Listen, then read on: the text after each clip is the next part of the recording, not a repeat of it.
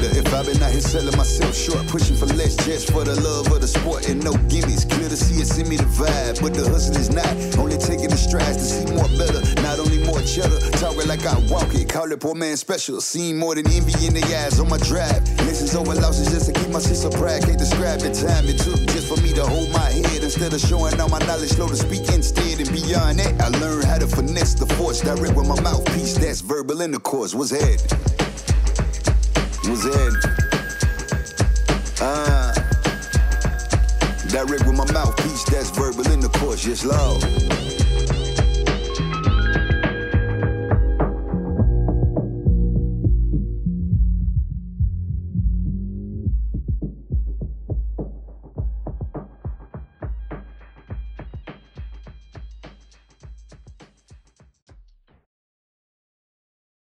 Today we at the hangar, and I'm Nick Walker. I'm the host of Verbal Intercourse Podcast, and I'm here with the amazing Roderick Red, owner of Red Square Production Company and the hangar, who has been doing marvelous things for the city of Jackson as well as the world. We're providing us with film and documentaries and commercials and everything creative that this man has been producing has looked amazing. So shout out to this brother, man. I done known him for a long time, since Chastain Middle School, you know, taking it back, know his family.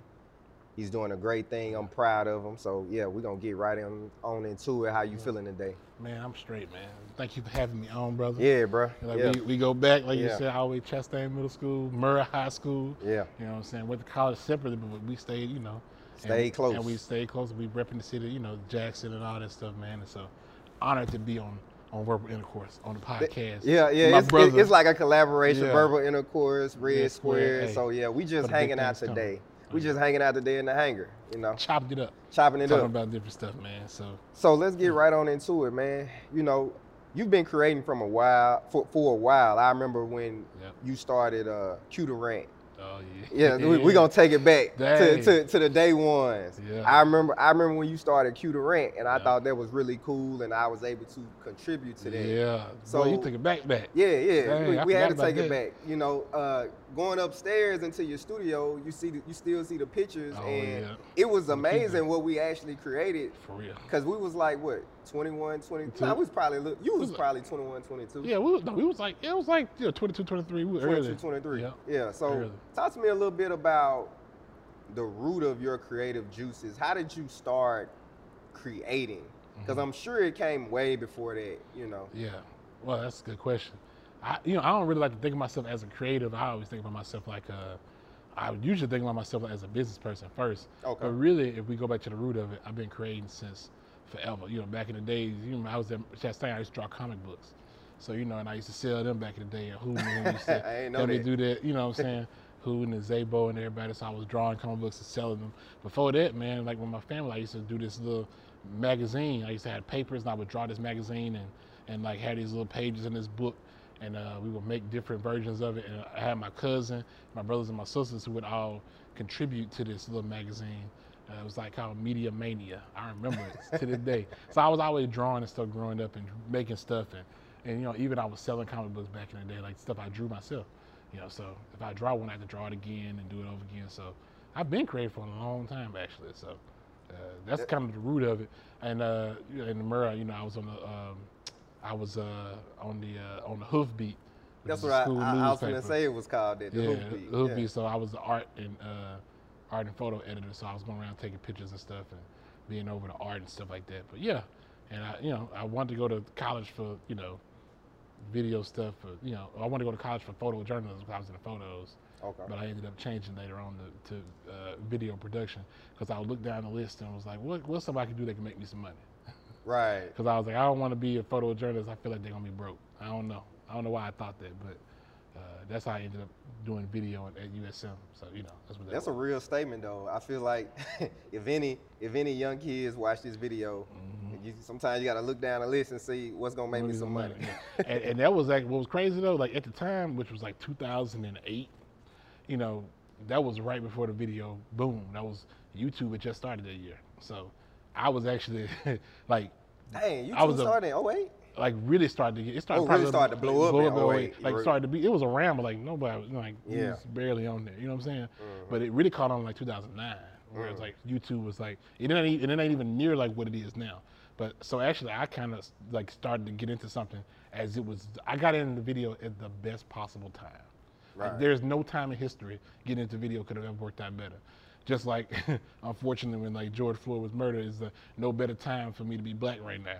So it was like, I'm doing a job in video where like, it's the best time to be doing video and be good at it, but then also it's a good time, it's a better time to be black in what we do too. So it was like, I'm kind of like set up to kind of, it's kind of hard for me to fail. You know what I'm saying? As long as I just show up and do what we're supposed to do at this time, like we're gonna be successful, so.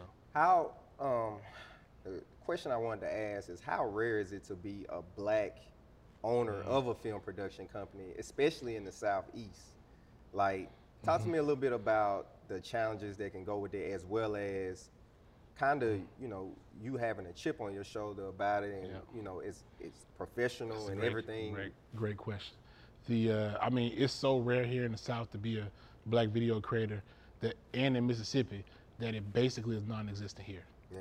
So in Jackson, Mississippi, when it comes to video production and video production companies, there ostensibly are none. Mm. I mean, there are some advertising agencies here in the city that do a little bit of video or do a lot of bit of video, but we were the only, at one point we were Red Square Productions, we were the only video production company in the city. Now, when I say company, I mean like people and staff and team members. There was a lot of people making videos. There was a lot of individuals or even duos that were kind of making videos, but ostensibly we were it. And so, and that's just video production, period. And then also we were black. So obviously we were the only ones doing that as well. So it was pretty rare here. And that's just kind of what it is like growing up in Mississippi, or just being in Mississippi, is that we lack some of those jobs that aren't, I don't know what the specific name is. I had it on the tip of my tongue, but we lack a lot of knowledge-based jobs in Mississippi.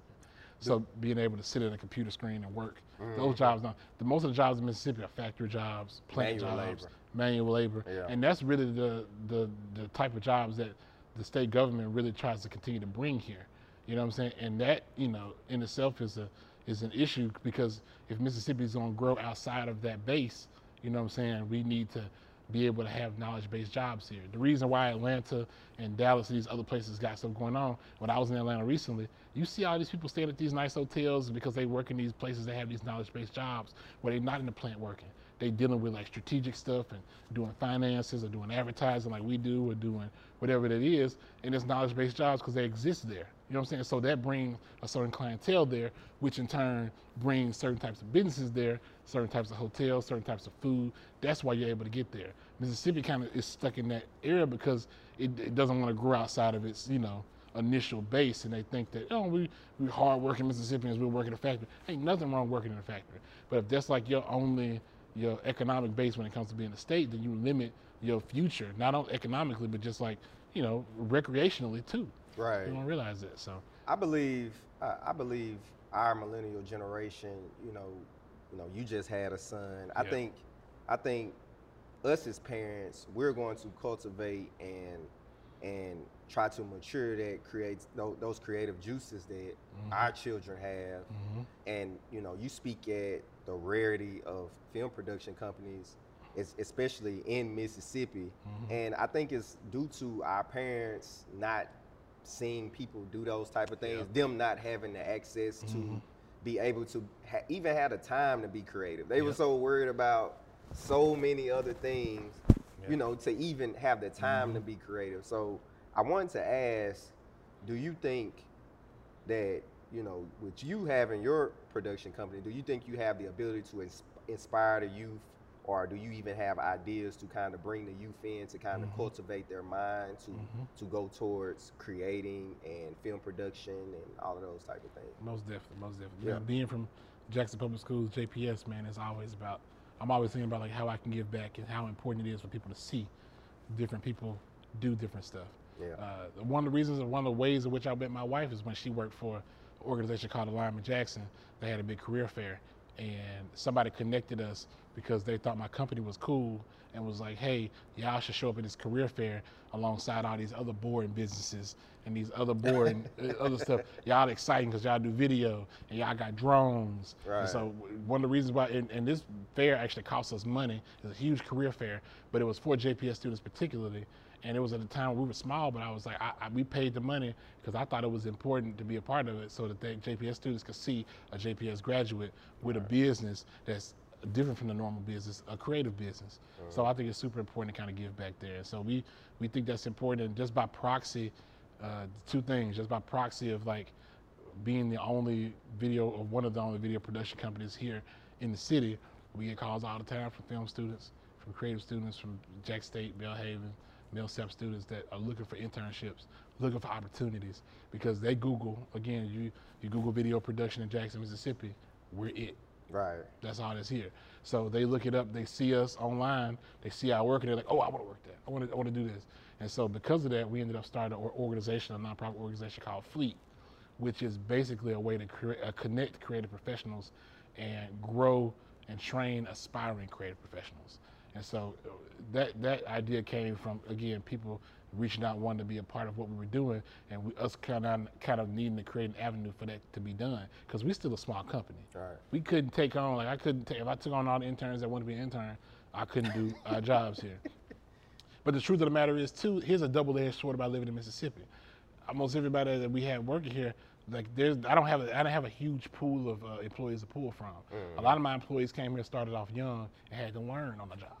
So because they had to learn on the job, then that means it took us a little longer to get to where we wanted to go or where we want to be, you know. And also I had to learn on the job too as we were growing because I was young. But so like whereas where I could go to Atlanta and find somebody that's been shooting film for 10 years and can do X, Y, Z, here, like outside of the few people I know, everybody else is like brand new with a camera.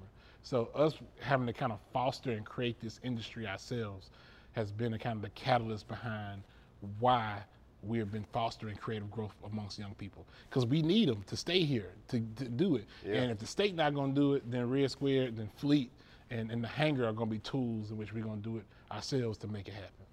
Yeah, that's amazing, bro. That's definitely trailblazing. You know what I'm saying? Like, that's you building a culture, and when we get older, people going to look back and say, okay, Rod was the first one to bring that trying to do afloat, you know. I'm inspired by, look, we stand on the shoulders of giants. You hear people say that all the time. Yeah. I'm making a documentary right now about Mound Bayou, Mississippi, first black town, or arguably the first black town in this country, and the most successful black town in this country, all black town that's still around. Mm-hmm. You know, this town was founded in 1889, and it was super prosperous. You know what I'm saying? And it was born out of the most racist state in the country. Yeah. The most prosperous black town ever was born out of most. So when you're doing that, it's kind of the same thing. You know, we stand on those shoulders of people like, you know, Isaiah T. Montgomery or the different individuals who work through there to build up Mound Bayou. The same thing here. We working in a state that don't have a whole lot of resources, the worst education, you know, by far, the people leaving the state, biggest brain drain. We're going to try to reverse that. We're going to try to do everything we can. Something like Fleet and the hangar and all this stuff is being born out of it because, you know, real pressure makes diamonds, baby. You know, that's definitely what it is. So that's what we got to try to do. Definitely, definitely. And that's amazing, man. I done saw quite a bit of your documentary, so I kind of want you to kind of talk a little bit about, if they don't know much about Red Square or Fleet, tell the people a little bit about some of your productions that you've created thus far. So Red Square is it was a production company I started in 2012. Yeah. And it's since transformed into what we call a communication design company, which is basically expands our services. So in 2019, we merged with Simeon Media Group, and we became Red Squared. We just dropped the productions. And we still do video production, but we also do web development, branding, graphic design. We're basically an advertising agency for today. We call ourselves a culture-powered company. You know what I'm saying? Because we focus on, you know, we like to pull jobs that focus on culture, that focus on our city. Mm-hmm. And we like to do work for clients that are doing positive impacts on things that we believe in here. So we don't like to work on stuff we don't necessarily not believe in. But Red Square became Red Square Productions, became Red Squared. And, you know, we do commercials. high-end commercials. We do videos. We do and branding campaigns, development, design, and things like that for all kinds of companies and nonprofits and governmental entities. And one of our specialties, what we do, is documentary filmmaking. Exactly. So we produced several documentary films, including Mississippi Left Me Out in 2016.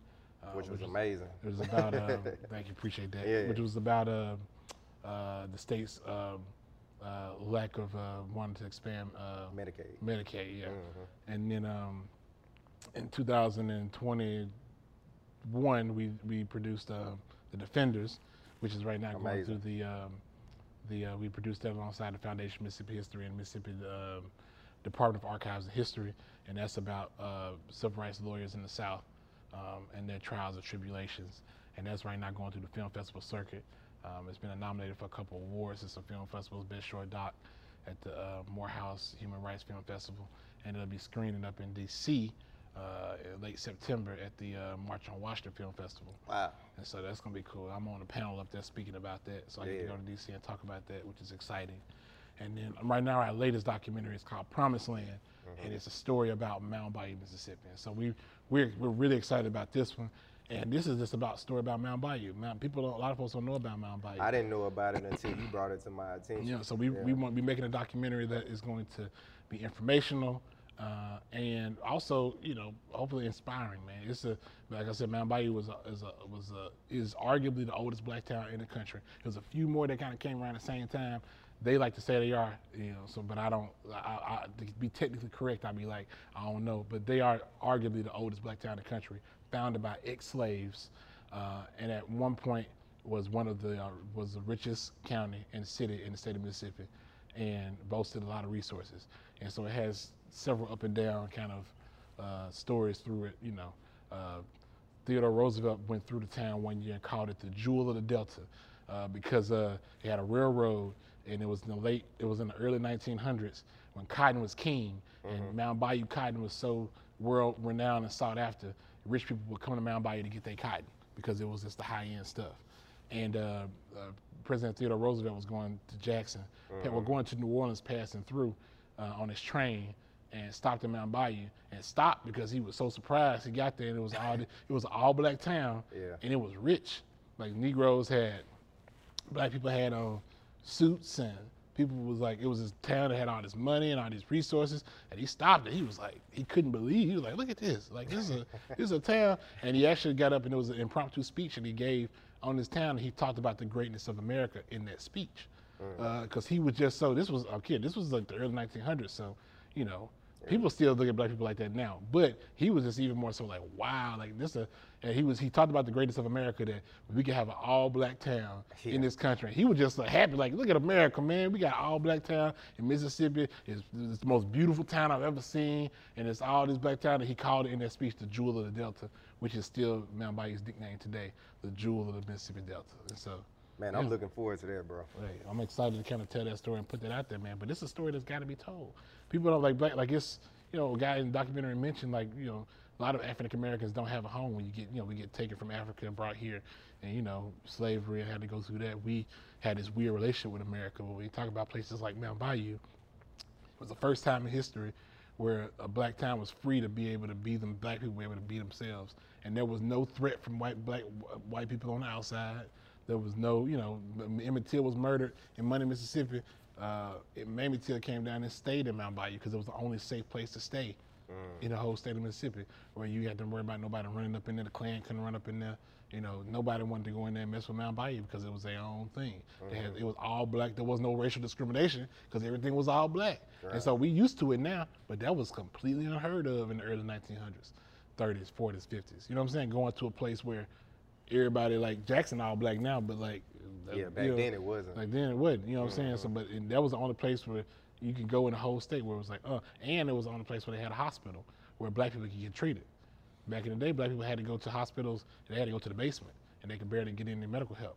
Mound Bayou had the Taborian Hospital, the only hospital in the whole state. Black people around the whole state used to go to Mound Bayou to go to the hospital because it was the only hospital they go to get treated like a person. Yeah. I could walk through the front door and see doctors that were black and see nurses that was black and take care of me. So all that was huge for Mound Bayou. We talking about those little things when we don't realize, but that's huge. So. And I think I think from watching your documentaries, I think it's very important that you I feel like you uplift the mm-hmm. black people without mm-hmm.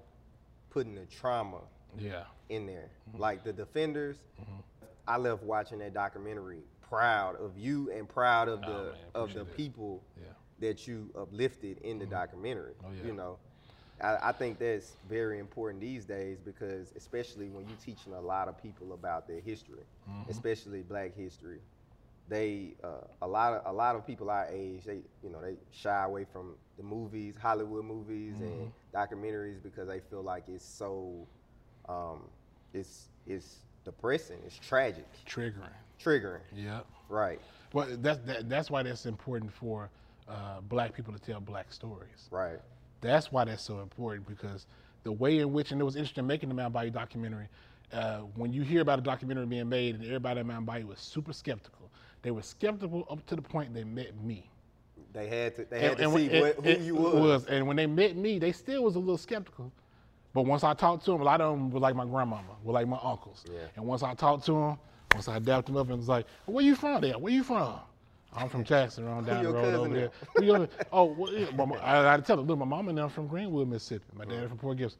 Oh, okay, all right. Yeah. So that's why it's important for black people to tell black stories, because we can kind of tell it in a way where, it has less trauma because it's coming from our perspective. Right. I know what it feels like to be, to have racist stuff happen to you and be a black man in America. So if I'm gonna tell the story, I'm gonna be a little careful with the story, because it's my story, you know what I'm saying? It's mine, as opposed to like even the most well-meaning white person can tell that same story, but they're not gonna tell it like a black person was gonna tell it. Yeah, man. So it's important to have those skills, and what we get caught into a lot of times is that sometimes black people want to tell a story, but not necessarily have the skills. Right. And so we got the skills, and we got the background, the history, and the credibility. Don't nobody want to watch a Mound Bayou documentary made by a white person. Today, especially. You know what I'm saying? Yeah. And it's so important that a black Mississippian tell a story about an all black town. I ain't necessarily got to be from there, but I got roots there. And if I'm from Mississippi, I got roots there. But it's also important too for somebody that had the skill to do it. Because you just don't, also you don't just want to let anybody tell it, because it's like, can you even make a documentary, bro? You know what I'm saying? It's like, well, not really, you know what I'm saying? So it's like, you got to have both of them. Like, okay, you got the skill set, the wherewithal, and then are you one of us? Are you our people? Are you our people? You good, you know what I'm saying? Yeah. So, a lot of that stuff can be solved in Hollywood, and a lot of that commercial stuff, that's what sets us apart. That's why we're a culture power agency, is that, especially after the murder of George Floyd, a lot of people will make commercials for black people, but then when nobody black work on a commercial, and then wonder why it didn't resonate with nobody. And I was like, well, all you had to do was ask one black person what you thought about this commercial, and they would have told you what to say. Right. You know what I'm saying? It's a bunch of those in the 90s. A lot of them, you know what I'm saying? Like, no one gets together and makes a commercial for women and don't have a woman in there to ask her, you know what, we make this tampon commercial. Right. Should we not have a woman help us write this commercial? So we can talk to them the right way. Right. It's the same thing should go for black people. We're gonna make this commercial to try to get black people to sign up for something. Let's get a black person to make it. Right. And so that's why it's kind of good right now to kind of be in business right now, because it's like people are kind of realizing the obvious that, black people always had talent. They always had talent, and that if you're trying to talk to them, let's get somebody to talk to them. You know what I'm saying? Let's get somebody in the rooms to do this. If you're trying to sell them something, get a black person to tell it. Right. It seemed like, but it's like they just not catching up. Like, oh, okay, that makes sense. So yeah, man, we kicking it in the hangar, man. Tell us a little bit about that. I saw you make a post on Instagram about what the hangar is. Let's shift focus a little bit. Let's talk about the hangar. So where do you see this going, and what is the hangar? Man, so the hangar is. It's 22,000 square foot building that's in Midtown Jackson. So it is, when I moved into this building in 2014, and I was renting it out. It was owned by a nonprofit called Midtown Partners. I recently purchased it in 2019, late 2019, 2020. And, I purchased it in 2020. And it was initially a creative incubator space. So it was the opportunity for me to move in and move my company. It was my company's first headquarters. And when I started my company, Red Square, it was out of my mama's house, out of my uncle's car lot, and out of my mama's house, and then they moved in here. And so I was renting the space, and then we were able to buy the building.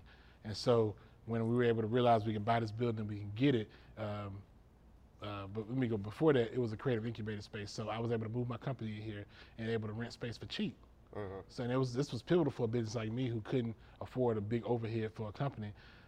And so it was great, right? I could move in for cheap rent, but also it gave me access to different people that were in Midtown and different resources like Millsaps College and their business school who gave us a lot of help doing business plans and all that stuff and interns. And so it gave me a lot of resources and credibility. When you open up a spot and you open up a space, it makes you look like, okay, you got some stuff going on. So that was huge for us, is being in the creative incubator space. It incubated us, it helped us grow to the point where we bought a building.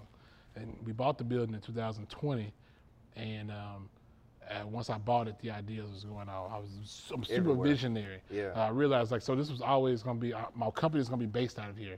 But because of the size of the building, it's a big building and it's a warehouse attached to it. And so it made me realize that I wanted to start a soundstage. And so the hangar is gonna be the first of its kind in Jackson, Mississippi, state of the art, industry standard, creative office space and professional soundstage area. And so what does that mean? So the office portion of the hangar will house businesses like mine, Red Squared, and a plethora of other ones. Whoever got a business, that a knowledge-based business they want to be a part of, you know, any financial companies or different organizations, if they want to have offices here, they will have office space here for them. The downstairs area will be a big open office space, have with a co-working feel. So you'll have amenities here where you have your own private offices for your business, but also kind of a co-working feel for it in this space as well. And it'll be huge. It's a huge building. It'll also have, the hangar will also house Red Square Rentals, Red Square Productions Rentals, which I started in 2018. And so that was another business that came out of necessity. It's kind of weaved into Red Square right now, but it's now been kind of placed into the hangar. And hangar itself, by the way, is its own separate business now.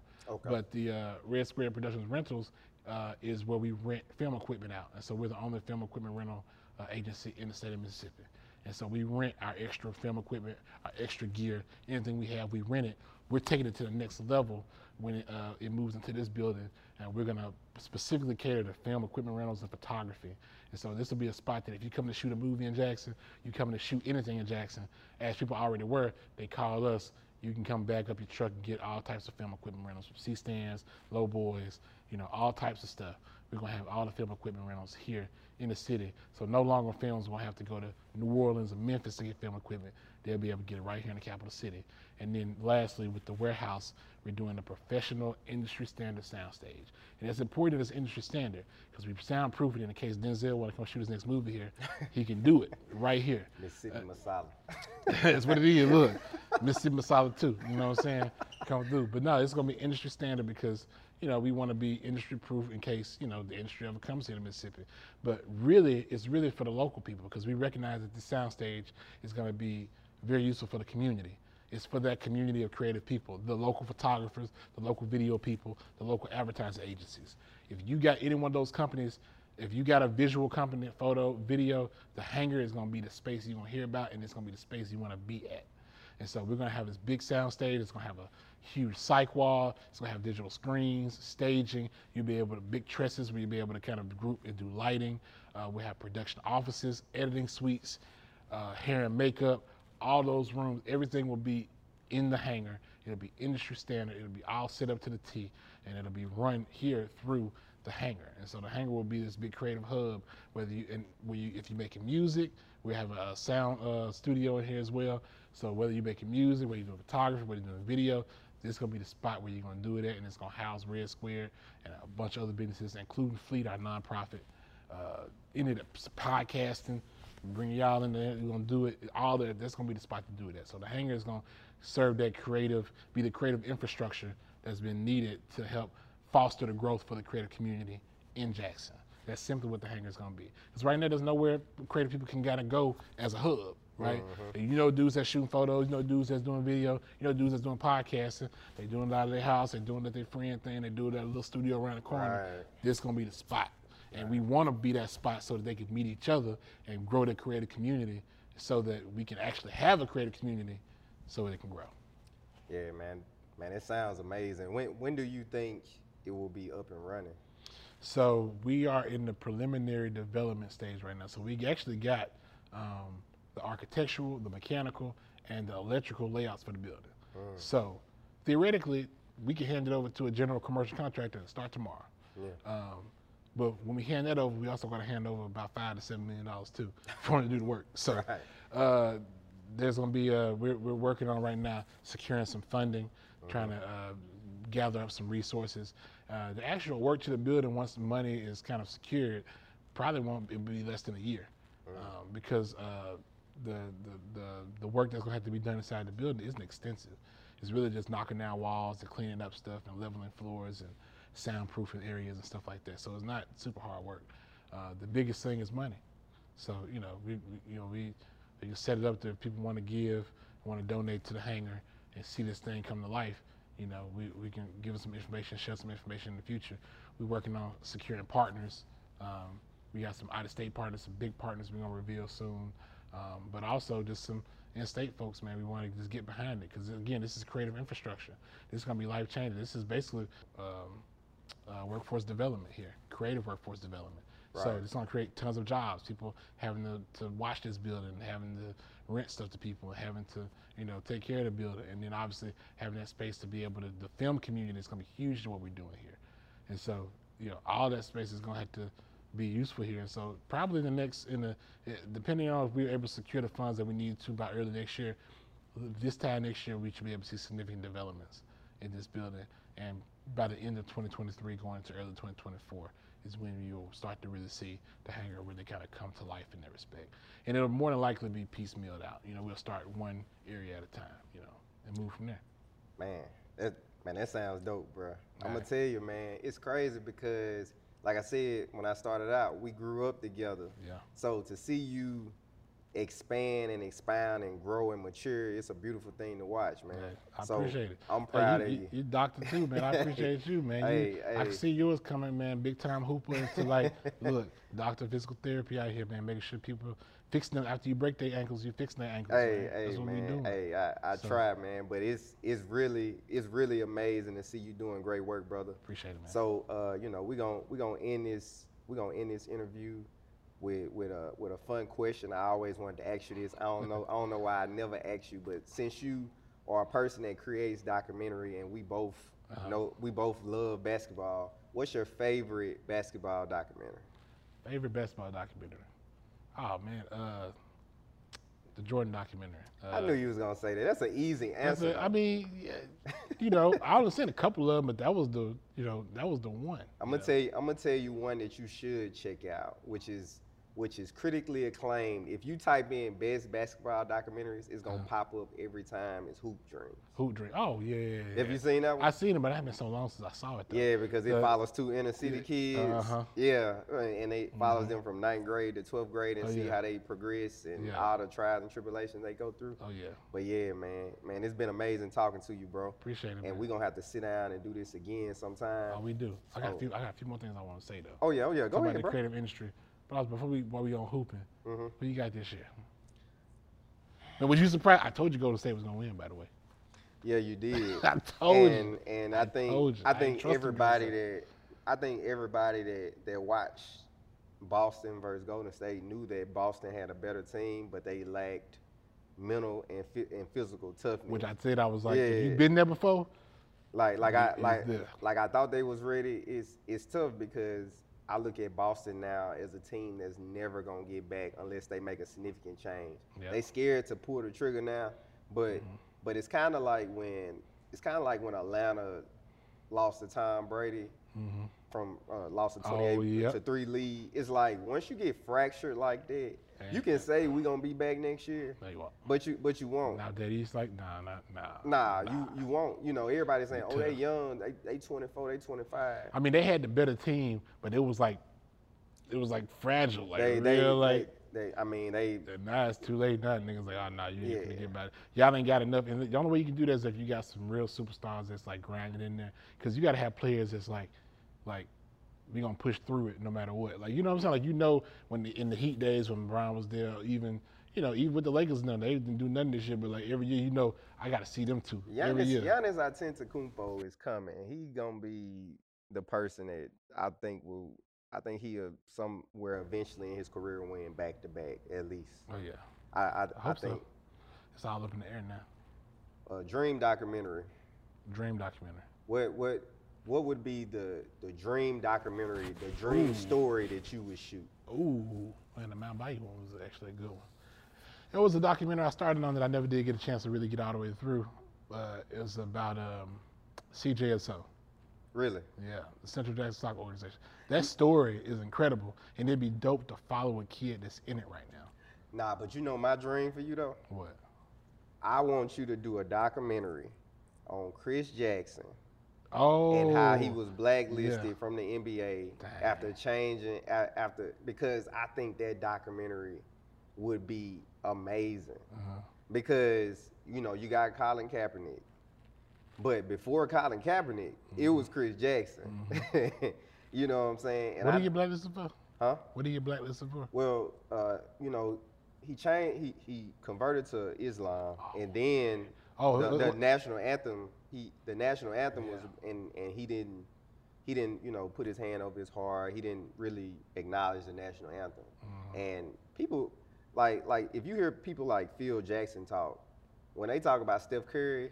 Mm-hmm. He was like, "Oh, that's just a remake of Chris Jackson." That's the exact word, because Chris Jackson is the greatest basketball player in Mississippi history. If you did that documentary, that would be on ESPN. Oh. I'm pretty sure it would be, because the story was so big. Yeah, you got a player that was, he was the upcoming guard in the NBA, and gets basically and then it's crazy because he's still here. You got to executive produce it. Come on, let's do it.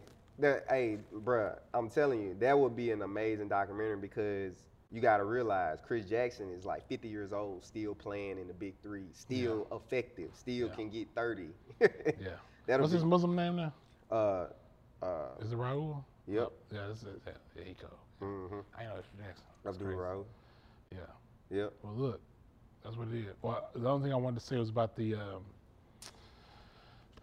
film community in Jackson, Mississippi. Yeah, let's talk about it, because you know we kind of talked about it, but we ain't really. Let me just say this for the film community. So the thing that drives me crazy about the film community here, well, it don't drive me crazy about the film community. It's people's assumptions about the film community here, and so it is of my opinion that the film community here does not exist, and so we get calls all the time from people who are looking for people to work on a film set, but they don't take into careful consideration where they're calling to or who they're asking. And so I said to you earlier, you know, it's like going to, you know, a small town looking for a surgeon. You know what I'm saying? It's like there's no hospital here. Why would there be a surgeon in this little small town? Like, when people come here, HBO, NBC, they're looking for people. There are no professional production managers here, because there is no film community here. You know what I'm saying? And what we're trying to do is change that. You know what I'm saying? But the big thing that needs to happen is that people need to recognize where they're going. You know what I'm saying? And if they, it sounds good that now everybody wants to, like, we want to be inclusive. We want to have, you know, black people on set and local people, local communities on set. But it's like, how you going to have a local, you know, production manager, a local first AC in a community that doesn't have a film community? So there is no local first AC.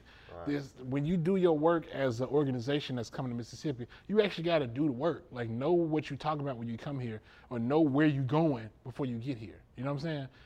And so I get it that you don't necessarily want to make assumptions about a place or a town, but you should ask. You know what I'm saying? And you know, a lot of roads lead to us because we're it, but also you should just use common sense. If you Google a place and you can't find a certain spot there, that you need to assume that it's probably not, it isn't conducive to that environment. You know what I'm saying? If you Google a small town in Idaho and for a video production company, you can't find it, you should probably assume that there's not a lot of people making videos in Boise, Idaho. That's okay, or wherever, you know, to think, but you know, it used to drive me crazy, because it's just like these people that are we looking for these professionals, and they weren't here, and I just have to go and explain this to everybody all the time. I explain this to people once every other week about, okay, they're like, because I am the Red Square is the de facto, I'm looking for some film people to put on set. Do you know anybody? No, I don't. Or actually I'd say, yes, I do. Here are the numbers of 3 people, but also he works at a bank, he works at a TV station, and he works at an architectural firm. You know what I'm saying? So, right. You know, like, you know, that's what it is. You know what I'm saying? So it is, it's annoying to just be having to say that over and over again. And I just wish, you know, people, and I think it kind of, my annoyance really kind of came from, I overheard a conversation one time in a coffee shop about some people complaining about shooting a film in Jackson and not being able to find local help. And they were complaining about it without realizing like how stupid they look complaining about it. It's like if you was in a small town going, man, I just cannot find the Gucci stuff for nothing. Like, what's this place? Like, they ain't got no Gucci stores around here? Like, come on, bro. Right. It's like, what you look like complaining about a Gucci store in a small town? Like, you know what I'm saying? Like, they was legit complaining about not being able to find a production manager in Jackson, Mississippi. And it's like, bro, you in Jackson, Mississippi. Like, do you know where you at? Like, why would there be one here? But it drove me crazy because I knew that they were here to shoot a film because they were too broke to shoot it somewhere else. Right. So if you'd have shot it in LA, bro, you'd have all you needed. But guess why you didn't shoot it in LA? Because it was too expensive to shoot in LA. So you came to Mississippi to shoot it for free or shoot it for cheap. But then when you got here, you was like, oh, ain't no resources here. Well, you had to pick, my boy. Yeah. You know what I'm saying? You know, you didn't shoot it in Atlanta for a reason because it would have cost you to get more permitting. It would have cost for you to, you would have to pay those professionals more. They thought they can come here and find some cheap people to pay to do XYZ and save money on their film. But it was like, they came here and was like, oh, there's actually nobody here to work on the film. And then they started complaining about it. And it was like, well, where you at, bro? Like, how you complaining about, you know? Yeah, that's just like going to IHOP, getting mad that they ain't got waffles. Come on now, for real. Or being mad that like, these ain't the gourmet waffles. It's like, bro, you IHOP. Yeah. Like, where you at? Like, look where you at. Like, you thought you was gonna get some gourmet waffles in the IHOP, my boy? Nah. You know what I'm saying? Like, that's what you look like. So, and to complain about that, I almost wanted to go over and say something, but I ain't even gonna say nothing. So hopefully this gets out and people can like know, like we're trying to grow the film community here. The Mississippi ostensibly doesn't have one, and so we're, you know, and when I say that, like there's people here that do film, so, you know, and I know those folks that do film, but like when I say we don't have one, kind of don't have one. You know what I say? I don't mean like no shade. It's just saying the facts. Like, the facts is like, it's like, yeah, I know you shoot video and I know you do film over here, but like, okay, after three of y'all, who else is doing it? All right. We here. You know what I'm saying? You can count on people get mad. You know what I'm saying? Ain't no hoopers here. You like, I ain't mean like you just can't hoop. I mean, but how many can you name? You know what I'm saying? Exactly. How many of y'all can really do this? Like, that's what it is. So I wanted to get that off my chest. The creative community here in Jackson is incredible and amazing and needs the opportunity and the outlet to do its thing. The state needs to kind of get behind. The state needs to get behind the city of Jackson. The state of Mississippi will not be successful without the city of Jackson. No. And the biggest issue with the state of Mississippi is that it's trying to be successful in spite of the city of Jackson. Yeah. You know what I'm saying? And so I hope that there's some kind of recognition that comes out of like, Jackson needs to be nurtured and taken care of because it's in a bad place. I also get mad, you know, another thing that gets mad, and we're gonna get controversial now, when people complain about the city of Jackson. Let's talk about it. This is why, so right now we complain about the water for the city of Jackson, right? Right. And the infrastructure. I'm mad like you that my water don't always be on or it's not, I gotta boil it all the time. But I don't get mad at the city of Jackson because I recognize where it comes from, right? To boil it down simply before I go into my long tirade, racism.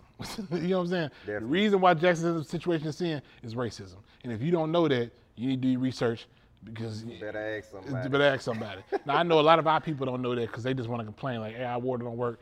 Chokeway, what's going on? Chokeway and they stole all the money. Ah, bro. Quite simply put, racism is where we at. What do I mean by that?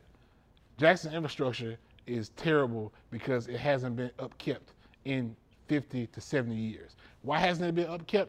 Because we ain't had the money to upkeep it. Why we ain't had the money? Because Jackson was losing its tax base after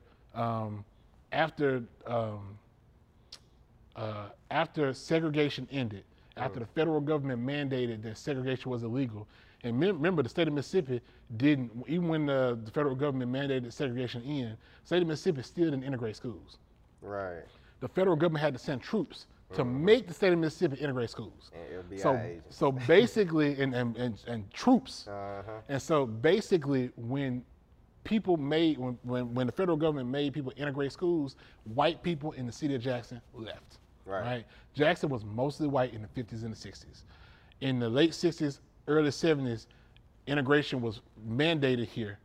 You know, state of Mississippi ignored it for a long time till the federal government was like, okay, we need to make y'all niggas do this. So they made them do it. Once they did it, Jackson Prep popped up, Jackson Academy popped up, Madison County, Ridgeland grow. All those areas grew. Madison County schools, all those areas grew. White flight, that happened around the country, but it really happened here in the state of Mississippi. So what does that got to do with Jackson? If you got, you know, every year from the late 1960s up until 2011, 1968 to 2011, every year Jackson, Mississippi lost residents. It wasn't until 2012 where Jackson didn't see a net gain. It just saw a net. It just was zero. Yeah. We didn't lose people. So for I don't know how many years that is, almost 60, 70, almost 50 years, the city of Jackson lost residents. What does that mean for its taxes? Look, if you got a job and your bills is $2,000 a month and your job pay you $4,000 a month, and every year you lose money on your paycheck, instead of making $4,000, you make $3,500, $3,000, $2,500, $2,000, $1,500. Guess what's gonna happen over after years? You ain't gonna be able to pay your bills after a while. Right. So Jackson wasn't able to upgrade their infrastructure for large swaths of that whole time. And so there's also abandoned buildings. There's also infrastructure crumble. There's also all that stuff that's happening right now. Education crumble. Education, all of that. With that, you know, who are the people that are able to move? The best, the brightest, the people that have money. Mm. Who does that leave? Poor people. Right. So poor, disabled. And so guess what happens when you got a city that's full of poor people that don't have a lot of options or resources? Guess what happens? Guess what go up? Bang, bang, bang. Crime, okay? Also, crime goes up because there's also the most people here. There's also a lot of crime in New York City because there's a lot of people in New York City. But you don't necessarily see it all the time, but there's crime in New York City. So all those things happen. Infrastructure gets down.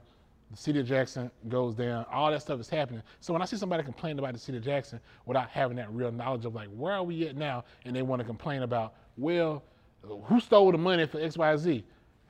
Bro, what money? You know what I'm saying? Yeah, the infrastructure costs $2 billion to fix.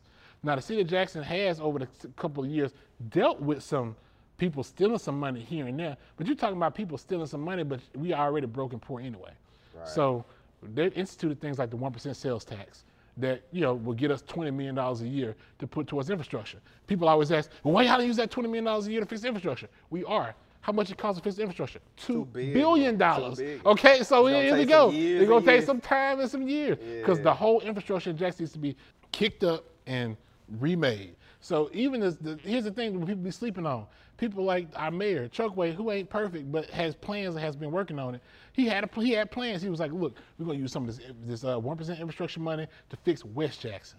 We're gonna use some grant money we got from the federal government to fix South Jackson.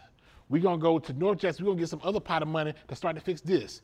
The mayor's office went to the state of Mississippi and said, hey, state of Mississippi, help give us some money to fix the infrastructure just downtown. The Lumumba administration did, well, how are we gonna fund these resources to fix our infrastructure? What can we fix? And so the plan they came up with about putting those different resources from different pots of money into different areas. Not even having all 2 billion, but hey, here go 200, 300 million. We can kind of move around to get some stuff rolling, rocket to rolling with, all right? The city of Jackson went to the state of Mississippi and said, hey, look at this plan we got. Again, this is supposed to be the state, and this is the state. This is your capital city. This ain't like some side chick that you don't like or some. This is your capital city in which you do business in every year between January and March. You meet in Jackson because it's your capital. This is supposed to be a place you care about. It went to the state of Mississippi and was like, hey, help us do the infrastructure down. Can you give us X amount of dollars or whatever you got? Help us fix the infrastructure just downtown. You ain't got to do where Jackson niggas, hey, just do, you come up here for the legislative session, right? Fix your pipes, then. You know what I'm saying? Let you have clean water. Right. You know what I'm saying? And the state of Mississippi said, nah, we good. Like, straight up. He was like, and that is the classic tell of Mississippi because it's like, I shoot myself in the foot if I got to, nigga. I don't care. That ain't got nothing to do with me. It's an act of negligence, right? It's not like I'm going to hold you down. You doing good, nigga. Let me hold you down. It's just like, you took over the city. I can have it. Ugh. But you know, that's a, you know, like, you know, you specifically talking about Jackson right now, but the mm-hmm. state of Mississippi and their politicians as a whole, mm-hmm. as well as the voters, it's like they can't read. Mm-hmm. It's like, you know, they will continuously vote against their best interest, because they're animated by other things, that they're animated by national politics that don't make no sense. Right. And they'll back behind it. They get behind the R before they get behind the D. You know what I'm saying? Just because of that. The second example, and this is how I know. You was like, oh, state ain't out to get to that. This is how I. The second example, how I know. Jackson Public Schools recently, in the past couple of years, got an F as a school district. Right. Wow. A couple of years ago. If you get two Fs in a row, per the state constitution, the state of Mississippi got to take over your school district. Mm-hmm. The Department of Education, the state of Mississippi got to take it over. Mm-hmm. Jackson Public Schools got two Fs in a row. Per the constitution, the state of Mississippi, the state got to go take that motherfucker over. Like, hey, you know, y'all wildin'. Yeah. When it was time, so Jackson Public Schools got two Fs. When it was time for the state of Mississippi to take it over, Phil Bryan was the governor at the time. He went to go talk to the mayor, and basically went to the mayor and was like, we don't really want to do this. Basically, it was like, we don't care enough to take it over. Can y'all do something about this and fix it? Basically. You know what I'm saying? It's like, yeah, like they literally view Jackson as like not even a part of their house. I think it's people like fought against them taking it over, though. Some people did fight against taking it over because they thought that the state wasn't going to do right by it, too. Yeah. But the fact of the matter was, the state also didn't want to take it over either. So, you know, you ain't got to fight me over it, bro. I don't want it. You know what I'm saying? Like, it really... And they didn't want it because Jackson Public Schools is an all-black school district. Right. All brown babies, right? And yeah. So people don't want to say, like, oh, they have to get it. They just don't care. It's negligence. And let me tell you the other piece of how I know it is that because Jackson Public Schools is the largest school district in the state of Mississippi. Right. This ain't no little school district. Oh, man, y'all fix that. This is your school. This is the big one. Of the state. This is Jackson's the big one. This is it. And the state of Mississippi just kind of be like, no. Yeah. You know what I'm saying? Hey, yeah. The Constitution say you need to, we good. Like, you would think, like, hey, like, this is your best interest. Like, this is something that can help the state out. But again, they don't care. Again, because most of the state politicians, their kids don't go to JPS. They don't. It's really just like, my kid, they going to private or they going to Flowood or Pearl or, you know, whatever they do. And they're like, I don't care. Like, that ain't got nothing to do with me. You know what I'm saying? Like, that's. We're fine over here. Even when that that's the issue. Even when that bill, when we was trying to vote for, I forgot the actual number of the bill, but it was gonna allocate the funding to schools that needed it and mm-hmm. kind of make the level, the level field. Mm-hmm. The field level. Mm-hmm. People just voted against it. I just was like. Because by numbers and by deed, it'll be Jackson Public Schools that would get a lot of those resources. But they also think that Jackson Public Schools ain't ran well because black people run it. And just see the Jackson not run well because black people run it. You know, we both products of black JPS schools. So watching people do JPS wrong and do Jackson wrong, and then obviously I was gonna say this earlier. Obviously, we got tons of stories of them the disinvestment in terms of business. The state of Mississippi always core businesses to move into other areas outside Jackson. Mm-hmm. They'll tell them don't go to Jackson, go to Flowood. Yeah, go to Madison. Like Top Golf. You know what I'm saying? Like exactly. And it's Top like, Golf in the hood and. Every other place. Yeah, but it's Jackson. No, don't go over there. So there's multiple stories of divestment in Jackson in that way. But those other two stories are just the divestment between Jackson Public Schools and the takeover, which I wouldn't want the state to take over either. But also the state didn't want to take over, which like blew my mind. Like wow, it really like we just don't care. Like we really don't. And then the big thing with the water was like them not even wanting to put up the resources to fix the water downtown, where they use. I was just like wow. Like they just was like, nah, I just don't care, bro. Like I don't, this ain't got nothing to do with me. What they got to do with me? Yeah. They gonna leave you over there to your side. And so that's the issue. And as long as the state of Mississippi does that, the state of Mississippi will not prosper. Right. That's the issue. Capital cities were built, that's where most people at. When you bring people to Mississippi, they don't understand that people out and outside moving to Mississippi are more likely to want to come to Jackson. So you need to make sure you take care of your best asset. They don't view Jackson as their best asset. It's like you're trying to, you're a dribbler and you like, I'm trying to work on my shot. It's like, bro, that ain't your best asset. It's crazy because I feel like Deion and Jackson State football is almost our best asset. You know what I'm saying? It is in the whole state. In the whole and that's state. Just one thing. Like, imagine if you can be that. And so the state of Mississippi be too busy trying to compete with places like Texas and Atlanta. You know, they try to play with ideas of like the big idea was we're going to cut taxes so we can keep young people like Sam and Sarah Caroline and Nick to stay in Mississippi because they really give a shit about not being able to pay taxes, income taxes. You know what I'm saying? That's going to keep them to stay in the state of Mississippi and not move to Texas. Texas can do that because Texas got a whole bunch of stuff to get you to move there.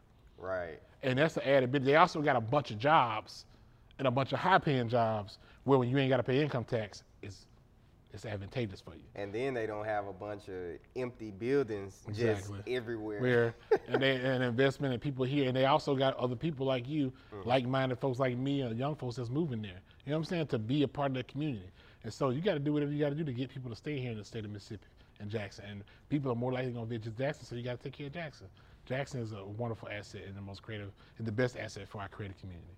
And we need to, the state of Mississippi and everybody here needs to recognize it and treat it as such. I ain't saying it's perfect, but it's just like, we got to do better. Yeah. And so, yeah. So, yeah, man, shout out to you. You putting them building blocks in place, man. You doing your part, bro. So, so hopefully, you know, these politicians get on board and, you know, we here for you. And, you know, we're going to round this interview off, man. Yeah. It's been great seeing you, bro. Great talking with you, man. Oh, yeah. And, yeah, we out. Peace.